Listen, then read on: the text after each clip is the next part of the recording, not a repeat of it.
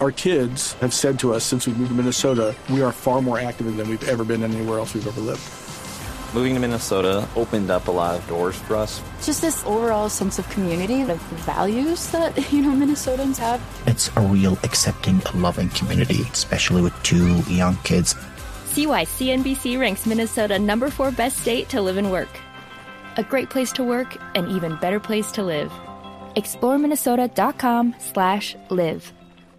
9.13 minutos de la mañana, mientras avanzan las negociaciones con las FARC en La Habana, Cuba, el gobierno insiste en que no habrá cese al fuego ni disminución de las operaciones militares. Precisamente acaba de confirmar un nuevo e importante golpe contra esta guerrilla, Luis Eduardo Maldonado.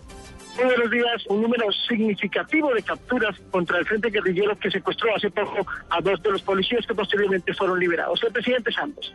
Es un golpe muy, muy importante que va a la policía y es también un golpe dentro de la eh, política que hemos mantenido, no bajar la guardia un solo milímetro en la lucha contra el terrorismo, en la lucha contra el FARC, contra la criminalidad en general. El presidente Juan Manuel Santos, declaraciones que acaba de entregar acá en el aeropuerto militar de Catán minutos antes de viajar a Haití, donde asistirá a la cumbre económica de los países del Caribe. Estén pendientes de todos los detalles de la visita del presidente Juan Manuel Santos a la República de Haití. Estaremos con toda la información desde esa parte de eh, Haití con varios eh, jefes de Estado. Luis Eduardo Maldonado, en Blue Radio.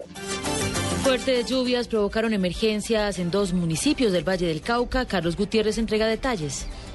Buenos días. Un menor de dos años resultó herido como consecuencia de un intenso aguacero que se registró en el municipio de Bugalagrande. El hecho se ocurrió en Paila Arriba, un corregimiento asentado a 30 minutos del casco urbano de esta localidad en el centro del departamento. En estos momentos, eh, personal de los organismos de socorro, también funcionarios de la alcaldía, eh, visitarán la zona para hacer un censo y para evaluar los daños. En el municipio de Palmira también se presentó una emergencia donde eh, varias personas resultaron afectadas como consecuencia de un vendaval que azotó a esta localidad del departamento por espacio de dos horas. Los organismos de socorro de este municipio también adelantarán a lo largo de la mañana de hoy un censo para determinar el número de damnificados. En Cali, Carlos Gutiérrez, Blue Radio. La administración de Pereira inició desalojos de familias que se encuentran ubicadas en lotes del municipio y en zonas de alto riesgo de la ciudad. Freddy Gómez.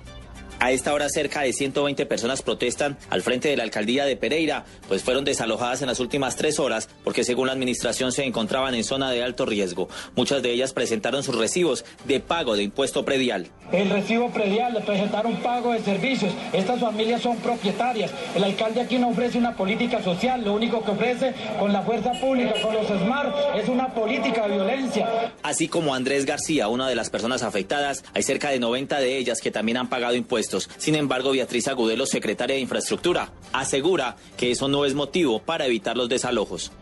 No son las vías de hecho el camino para que estas familias puedan hacerse a sus viviendas. Hasta el momento, a las personas afectadas no se les ha entregado una solución y dos de las avenidas principales del centro de Pereira se encuentran obstaculizadas. Desde Pereira, Freddy Gómez, Blue Radio. Noticias contra reloj en Blue Radio.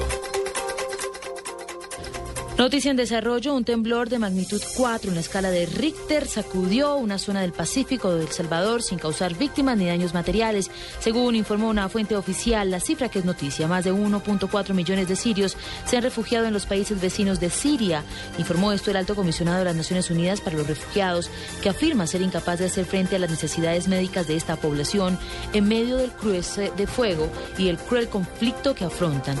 Quedamos atentos a la fecha que fije el Congreso de la República para reactivar el caso de las interceptaciones ilegales. Se prevé que a finales de mayo se escuche indagatoria al expresidente Álvaro Uribe por el escándalo de las chuzadas del DAS, después de haber sido rechazada por pleno en la comisión de acusaciones las recusaciones interpuestas por la defensa del exmandatario.